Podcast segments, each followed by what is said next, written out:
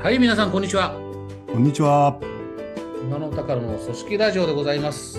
1週間経ちました。お願いします。今日は165回です。165か。これいつまで4年目ぐらいに入ってるんですね、多分ね。入ってますね。毎週やってるんですけど、月4回やってるわけですね。あれながらすごいだから、ね、年間40何回やってるわけですね。1年が52週だから、165回ってことは3年は終わってるはずですね。あ、そっか。4年目です。まあ、それもこれもね、やっぱりね、毎週今野さんがこの今日のお題を考えてくださればこその。俺、そういう取り決めした覚えはないんですよね。うん、取り決めたことない。既成事実になってます。人間は既成事実は簡単に変えられないんですよ。今日はね、ミッションステートメントについて語り合いたいなと思ったんですよね。ミッションステートメント。うん、今内定者研修をやってるんですよ。はいはいはいはい。うん、はい、これはもう僕の人生の中でも非常にこう驚くべき事象なんですよね。今のさ、内定者やってるんですもんね。これこの年で内定者研修やるとは夢にも思ってなかった。いや、この間まで経営幹部の研修やってたんですからね。上下動が激しいですね。社長のコーチングやってたんだけどなと思ったんですけど、まあ、だからまあ切り替えてね。うんうん、メリットは大きいんですよ。うんうん、やっぱり若い知識は違いますよね。あ、新鮮ですね。まあ、そうだよね、うん。真っ白ですもんね。真っ白なんですよね。で、ちょっと意図してミッションステートメント書いてもらってるんですけどね。今から3月まで研修が続くんですよ。はいはいはい。うん、で、なかなか手厚くやりたいなと思って、その仕事の原理原則みたいなものを、まあ、意見としては、その内定者時代にそういうことやっても入んないんじゃないかっていう意見もあるんですけども、うん、ただ僕はあんまりそう思わなくて、アルバイトも経験もあるし、クラブ活動も組織活動の一環でもあるしね。それでちゃんと目的が大事だとか、例えばですよ、そのコンセプトが大事だよねとか、そんなようなこと言っても通じますよね、やっぱね。あ、そうですね。役割を果たすとかね。ああ、そうです、そうです。通じるし、やっぱそれをこう言葉として、インプットして、ある程度の知識を持って、4月から実践するっていうのは悪くないのかなと思ってね、やってるんですけども、大事なのはやっぱり、常に自分だったらどうするかっていうのを、考えておくのが大事かなと思って、ちょっと無理やり今週の研修でミッションステートメント、その4月以降入ったら何を目指してどんなことを大事にしてどういうふうに働きたいかっていうのを、まあ繰り返しですが無理やりなんですけどね、書いてもらったんですよ。このプロセスがすごく良くて、で、書いたのを共有して、質疑応としてこう共有のプロセスも踏んだんですけどね。で、ミソは3月の時点で、部門の研修も終わったところで、もう一回書き直すっていうことになってるんですよ。ああ、なるほど。うん、そうそう。今、この白紙の状態で、ミッションステートメントまず書いてみて、ここからこう仕事の原理原則とか、型とかいうことをまあ知識として学んで、かなりこう現実味があるところでもう一回見直してみる。もう一回書き直してみようっていうね。だからこうそうすると内定者自体に漠然としたものでもミッションステートメントを持った上で毎回こう受けていくと、何にもなしでこう受け身で受けるのと違うのかなと思ってね。ああ、確かに。うん、で、実は去年も同じことやってまして、これすごく良かったなと思ってですね。良かったものはやっぱり繰り返そうと思ってやってるんですけども、で、入社時に全社員に発表してもらってるんですよ。おお。これもね、なんかいい感じですね。一人のものにしとくだけじゃなくて、全社員に向けて、半年間、何ヶ月間かの内定者研修を受けて、入社にあたって私のミッションステートメントはこれですっていうことを発表する。まあ、宣言効果っていうんですかね。宣言した以上やんなきゃまずいよねみたいなみんなに聞かれてますからね。1体以上はやらなきゃいけないですよね。お前、ああ言ったじゃねえかよみたいなところですよね。で、宣言効果とね、もう一つはですね、先輩方戦々恐々効果みたいな感じです、ね。中にはあれなんですよね。3年で先輩を追い越しますみたいなことを書いてるやつがいたりして。なるほど。なるほど。これは、気合が先輩に伝わりますよね。きますね。特に1年目、2年目入るところの連中は。そうです、そうです。このミッションステートメントっていうのは、本人にとっても、うん、他のメンバーにとっても、うん、確かに。も意味があるなっていう、実感がありますよね。なるほどね。だから、年取っても意味あるじゃないですか、ミッションステートメントってね。ありますね。ありますね。そういう文章型じゃなくて、ビジュアル型で、自分のも常に用意してるんですけど、やっぱりインパクトだったのは、7つの習慣ですかね。はいはいはいはい。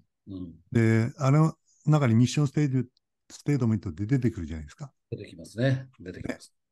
で、僕が一番やっぱりインパクトあったのは、いくつか人生の中である自分の役割、これをきちんと定義して、で、何をしていくんですかっていうのを概念化しておくと。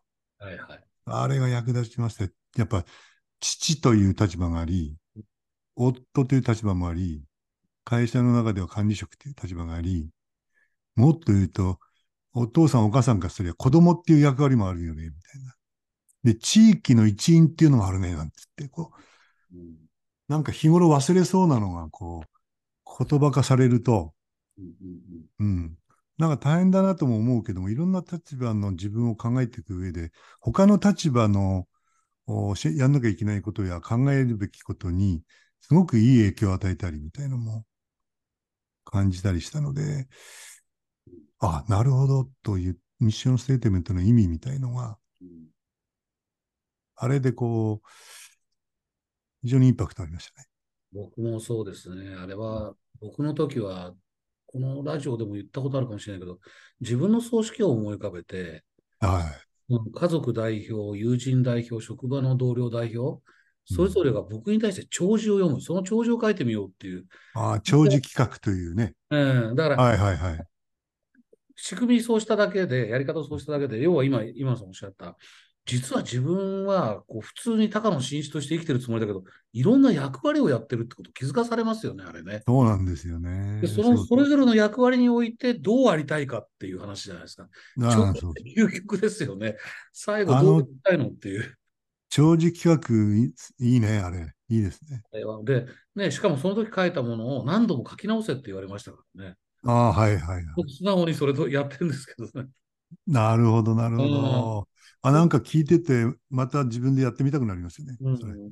なんか、また発見がありますね。思い出した、定期的にやってるというより思い出した頃に出してみて、あの頃そう思ってたのか、でも、今の自分はこうありたいと思ってるなって、書いていく。いいですね。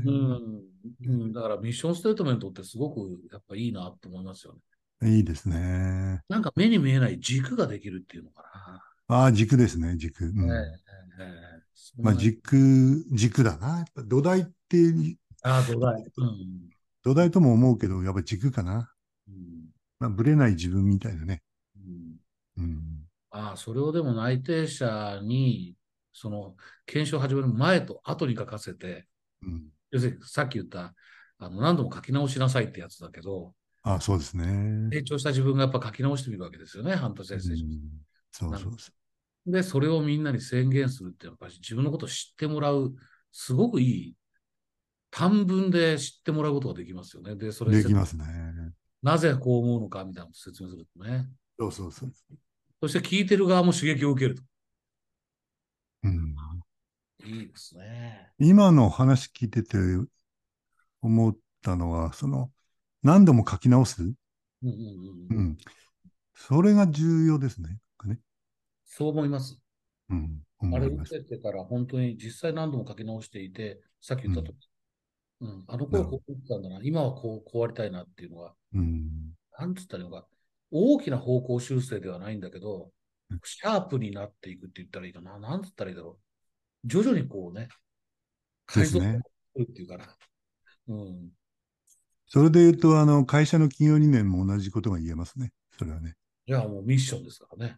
ミッションですからね。ミッションですからね。うん、で、今、僕が直面している問題がありましてね。はいはいはい。うん。今の会社で、組織変革をもう2年ぐらいやってるんですよ。はいはい。うん、最初から数えるともう3年、組織を変えていってるんですけども、まあ、部門が自律的に部門を経営していくっていうのがまあコンセプトなんですけどね。うんうんうん、その総仕上げで、僕が目論んでいるのは、部門の MVV を作り、いいですね。ね、やっぱこう、それがやっぱりよりどころなわけなので、今の話じゃないけどね、軸じゃないですか。で、部門を自律的に経営していくっていうのの軸はやっぱり MVV であるべきだっていう、まあ、会社のように取り扱うっていう意味でいけばね、それを2年前から作ろうとこう、覚悟をかけてるんですけど、やっぱりね、それ難しいんですよ。その気にならない。本人たちがそうやろうという中に作ろう。そうなんです。これ、批判的に言ってるわけじゃなくてね。やっぱ、それって、普通のことじゃないし、普通に考えたらどうしていいか分かんないじゃないですか。だって、部門の MVV って何ですか、それみたいなことだしね。どうやってつくんですかになりますよね。だけど、まあ、その気になる時が来るだろうっていうんで、まあ、あんまりギリギリやらずにこう来てるんですけど、ふとこの頃考えてて気がついたことがありまして、それは何かっていうと、そうだと。そもそもその会社の企業理念自体がちゃんと自分たちのものになってないんじゃないかなと思いまして、っていうのはみんなで作ったもんじゃないわけですよね。これは社長が作ったものなわけで、で、社長が作ったものはダメってことはないんですけども、で、部門の経営も自律的にってこう作り上げてきてる中で、企業理念は自律的には作ってなかったわけですよね。で、部門の MV は自律的に作れってこう言ってるわけなので、それこそ土台のないところで、その、なんていうか、1階がちゃんと立ってないのに2階を作れって言ってるようなもんだっていうことに気がついてですね。そうだな。なるほど。なんで、これはまあ、都合3年ぐらい経つんで、で、部門の経営もいい感じで来てるんでね、あ、この辺で企業理念をみんなで作ると。今、さっきの文脈で言うとね、こう作り直すっていうよりはまあ書き直す。大事なことがコロコロ変わるわけはないわけで、大事なことが社長が表現してあるわけですけども、それをゼロベースにする必要はないんですが、今のやりとりで気がついたのは、みんなで書き直そうっていうノリがいいんだなってことがね、今そう思いましたね。で、それでできたものの上に、我々だって、もう一回部門の MVV だってこう、言い出せばいいんじゃないかなって気がしましたね。僕もね、組織に、ある程度組織がこう慣れてきたところで、それぞれの部門の存在目的を考えろとかっていうときは、それ MVV 作ると一緒ですよね。一緒ですね。一緒ですよね。やっぱり進まないんですよ。でも今の話聞いたら、確かになぁと。やっぱり会社の中の一組織であるから、土台のところがこう腹落ちしてないと、それを元にして自分のところはどうあるべきかって考えざるを得ないはずなんで。そうなんですよね。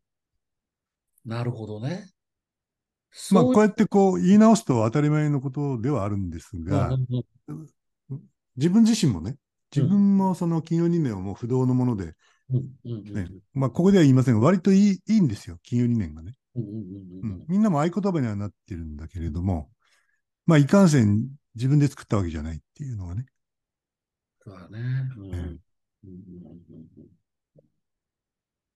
よく、社税とか、まあ、ミッションとか、こう、朝礼で繰り返し言わせるっていうところありますけど、まあ、それも大事なんですけど、やっぱ意味がね、言葉を覚えても、やっぱ意味を理解して共感してないとダメじゃないですか。そこだと、人が作ったものだから、ね、ただ言葉を聞いても、共感までいかないみたいな、っていうか腹落ち、自分の、さっき今野さんが言ったのだったら、自分のものにならないっていう。まあ、よく言う自分事っていうですね。そういうことですね。うん、そうだよね。ここは書き直すっていうのは一つあるでしょうね。あるかもしれないですね。うん、で、かつてあれでしょ、前の会社で高野氏、うん、それを全社インペプロジェクトやったじゃないですか。はいはい、やりました。やりましたね。うん、時間もかけたし、金もかけたし、112人がね、参加してくれて、うん、本当にそれ時間かけてくれて。みんなで話し合って。あ、手を挙げたプロジェクトメンバーが 112？ そう、112人。多いね、でもそれは。いや、当時1000人くらいが、もういかないか、くらいだったので、相当な割合の人が手を挙げてくれて、で当時の社長が、その中から選抜するなんて、俺はやりたくないから、お前112人とやれって言うんで、やりたくないからって。112人のプロジェクトやった。まあまあ、それはそれとして、でね、またちょっと思いましたよ。この間話したっけ？ほら、その前者、まあ、コスモスイニシアですよね。コスモスイニシアで、この間、前者マネージャー会で講演をしたって言ったけど、言いましたね。インタビューも受けてるわけですよ。それって何かというと、今は今で MVV がありますよね。で、僕がそれを作った時も作ってるわけですよ。でその前にもあったし、原点みたいなのもあって、でも古い人は昔のやつのことを言ったりするっていうので、その歴史全部知ってるのは僕だけだから、インタビューがあったって言ったじゃないですか。なるほど、なるほど。それやったらすごいね、今の話とこう、シンパシーがあるのは、みんなが大事にしてる概念って、大事にしてることはね、ずっと変わってないんですよ。ああ、そこはいいね。言葉が書き直されてるんです。流れてるものは一緒なんだよね。はい。ウィズラブだったものが一歩先を作る、一生涯に応えるに代わり、なるほど、ね、なんだっけ、ネクストグッドって言葉が。ああ、そうそうそう。でも、言葉変わっていってるけど、そこにある精神みたいなこと変わってないですよ、あれ。素敵ですね、なんかね。うん。だからつまり書き直してるわけですよね。そうですね。うん、だなって今気がついた。うん。だみんなで書き直すっていうプロセスが非常に重要なんですね。それと僕思うのはよくそういう、MVV みたいな話を、まあ、それ以外の時でも話すんですけど、言葉って記号だよと、記号ですね。そうですね。記号ですね。サイン。だから言葉って記号なんだと。だから同じ言葉を聞いても違うことを想起するってことはあり得る。犬って聞いて、ね、シェパードを思い浮かべてる人と、トイプードルを思い浮かべてる人がいる。そりゃそうだ。だから、犬っていう言葉は記号でしかないんだよ、みたいな話をして、そうすると、大事なことって、例えば、信用第一っていう経営理念があったとすると、会社によって、実は同じその信用第一って言葉を聞いても、会社によって、だからこうしなくちゃって想起することが違ってる。逆に言うと、その会社の人はその言葉を聞いたら、同じことを想起するっていうのが大事だから、そうですね。そこはね、やっぱみんなで話し合って書き換えていく。ね、今日のあれで言ったら書き換えていくって、やった方がいいんだと思うんですね。プロセスで、想起するものが揃ってくるわけだよね。そうです、そうです、そうです。やっぱこの記号論で言うと、ね、やっぱりすげえなと思うのが、交通信号で、世界中どこに行っても青になったら渡るし、赤になったら止まりますよね。そうですね。同じことを想起してますよね。だからそれがやっぱりミッションステートメントを見たら、その会社の人は同じことを想起してる状態です。そういう意味では、ざっくり言っちゃうと、企業理念っていうのは記号だってことだよね。なるほど。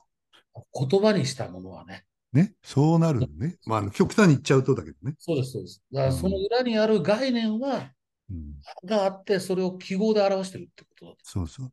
だから、想起っていう言葉だったけど、まあ、もっと普段の言葉で言えば解釈だよね。解釈。あ、そうです。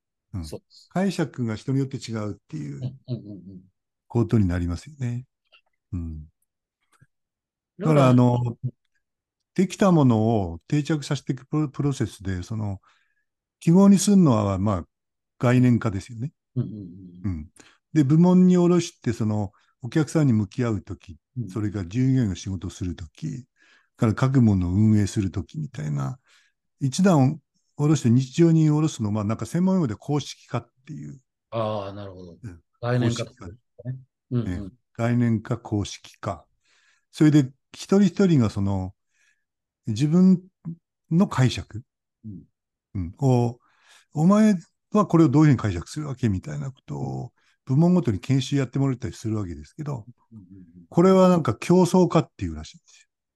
競争というのはどういう競争ですか？共に作るか。共に作るか。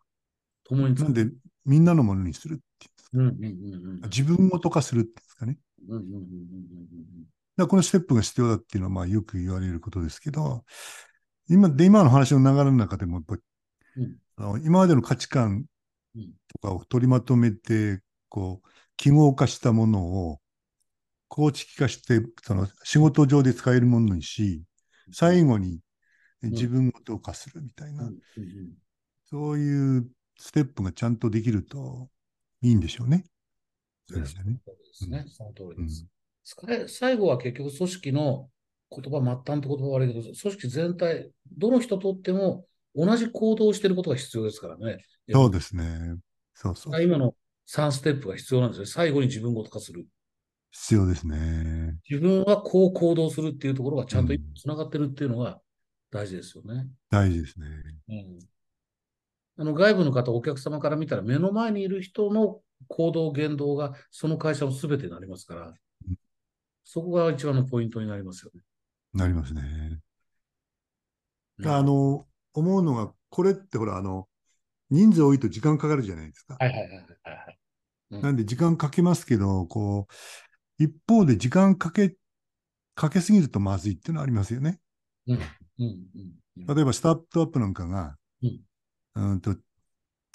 商品と、まあ、ビジネスモデルがこう、火がつき始めて、忙しくなってからこれできないですもんね、これ。できないです。っていうか、やってる場合じゃない。やってる場合じゃないし、それから、それに沿って忙しくなって発展していかないといけないものなので、だから、どうなんですかね。成長する前に作っておいた方がいいっていうことになるんですかね、これは。また今日の話に僕結びついたけど、今野さんが、内定者研修で、最初白紙のところで作らせて、何ヶ月か経験とか学んでからもう一遍作らせるじゃないですか。しかも部門に接してからね。はい。そうですそうです。今のご質問のところ僕の経験で言うとスタートアップが、なんかねむやみに MVV を作るのが流行ってるのでホームページに載せなきゃいけないっていう教育観念から作ってる感じがするんですよ。でもなるほど。まだ何もやってないんですよね言ったみたいな。で、そこからやっていくじゃないですか。やっていって、こう、さっきおっしゃったように、最初はもうとにかく売り上げを上げる、マーケットを広げるっていうことを専念しないと、なこと言ってる場合じゃないんですよ、本当言うと。なるほど。ところがそれで、ちょっと大きくなってきて、人数もちょっと増えてくる。資金も調達できたりする。いうあたりで、もう一遍書き直すのがいいと思いますよ。いい感じの落としどころですね、今日のこのテーマ。マジで。何もなしでただひたすら売り上げを追っかけても全然いいんですけど、でも前に俺たちって何目指してんだっけってみんなで話し合ってみて、バックとしてる。で、ガーってやってて、お客さんに会ったりとか、協力会社さんに会ったりとか、金融機関に会ったりとか、いろんなことを重ねてきて、ふと立ち止まって、書き直してみる。うん。それがいいんですね、やっぱね。と思いますね。こういうものなんだな、きっとな。今のスタートアップの話だったら、僕が言っても多分30人から50人ぐらいの時だから、まだ全員で話し合える。うん、です。ああ、なんか今日すごいいろいろヒントもらったな、僕。いい。いや、なんかそうですね、こうなんか一本筋が取ってるものがあるような気がしますね。そう思いますね、そう思います。だから僕らの前職の会社は、本当にあって、ね、インタビューさせてくださいって言われて、振り返ってみると、本当にこう、なんていうか、こう、ずっとこう、同じことが、ずっと流れてきてるっていうことをものすごく感じましたしね。そうですね。で、ある時代にいた人は、やっぱりウィズラブですよって言うし、ある時代にいた人は、やっぱり一歩先を作るでしょうって言うし、今の子たちはネクストグッドって言いますからね。でも言ってること同じなんですよ、実を言うと。深く掘り下げると。意味は。概念。でも、そうやって言葉が出てくるっていうのは、やっぱりみんなのものになってるんですね。なってると思いますね。なってると思う。だからこれは素晴らしいですね。10周年プロジェクトで過去と未来をつなげるっていう、その、ただのお祭りしないって言って、メンバーたちやってくれて、そこに呼ばれて、インタビュー受けたり講演したりしてるわけですけど、やっぱ彼らも感じてるんですよ。ずっと連綿と来てるものがあるよなって。で、ここから先自分たちがそれを引き継いで、やっぱこう伸ばしていくんだっていう。で、過去と未来をつなげるっていうコンセプトもいいですね。いや、いいと思いますね。やっぱり企業理念を作るさっきの概念化の時の動き方も、やっぱり過去と未来からこう、なんていうか、その会社のバリューみたいなものを集めてくるじゃないですか。ね、そういう動きですもんね。だから僕らがいた時代とはもう事業環境も何も全部変わって全然違いますからね。そうですよね。未来に向けてはそういうことを考えなきゃいけないじゃないですか。そうそうそう。だから自分たちが大事にしてきて強みにしてきたものなんだっていうこと、大事にしたことなんだっていうのは、それを生かして新しい事業環境に向かっていくっていうことでしょうから。そう考えると、その今過去と未来っていうキーワードでいくと、昔はその企業理念とかね、バリューみたいなものってこうリーダーが作るものだったじゃないですか。はいはいはい。で、みんなで作るっていう表現もあるけど、今のリーダーと未来のリーダーが一緒になって作るっていう言い方にもなるかもしれないね。ああ、おっしゃると。そう。ね、未来のリーダーが参加する必要がありますよね。もうその通りです。だからそういう意味で言うと、この間の講演会は、今のマネージャーたちの前で、この、大昔のリーダーが語ったみたいな感じで。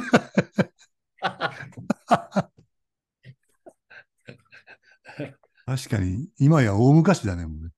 そう、だから僕ね、その講演の冒頭で言ったんですよ。なんで今更俺なんだと思ったけど、確かにそのウィズラブからね、今に至るまでのところ、現場で知ってるのはもう俺ぐらいしかいないなと思ったんで、僕はコスモスイニシアのヨーダだと思ってると。ジェダイの騎士諸君、ヨーダの話を今からするぞみたいな、そんなこと言って始まったんですけど、あ、今日の話でも面白かったな。いやー、いいですね、ミッションステートメント。始める前に書いて、始まった後にもう一遍書き直したことと、それを社内で言うことによって、それが個人のものだったものが、組織に影響を与える。影響を与える。いいっすね。はい。そして、会社のミッションも、やっぱり自分の土台として自分のものになってるかっていう、競争化ですね。そうですね、競争化。概念化、公式化、そして競争化をしなきゃいけないよっていう話ですね。まとめていただき、ありがとうございます。もう体内時計がまとめろ、まとめろ。ということで、ちょうどお時間が参りました。はい、今週はこの辺で終わりにしたいと思います。ご視聴ありがとうございました。来週もお願いします。また来週、失礼します。失礼します。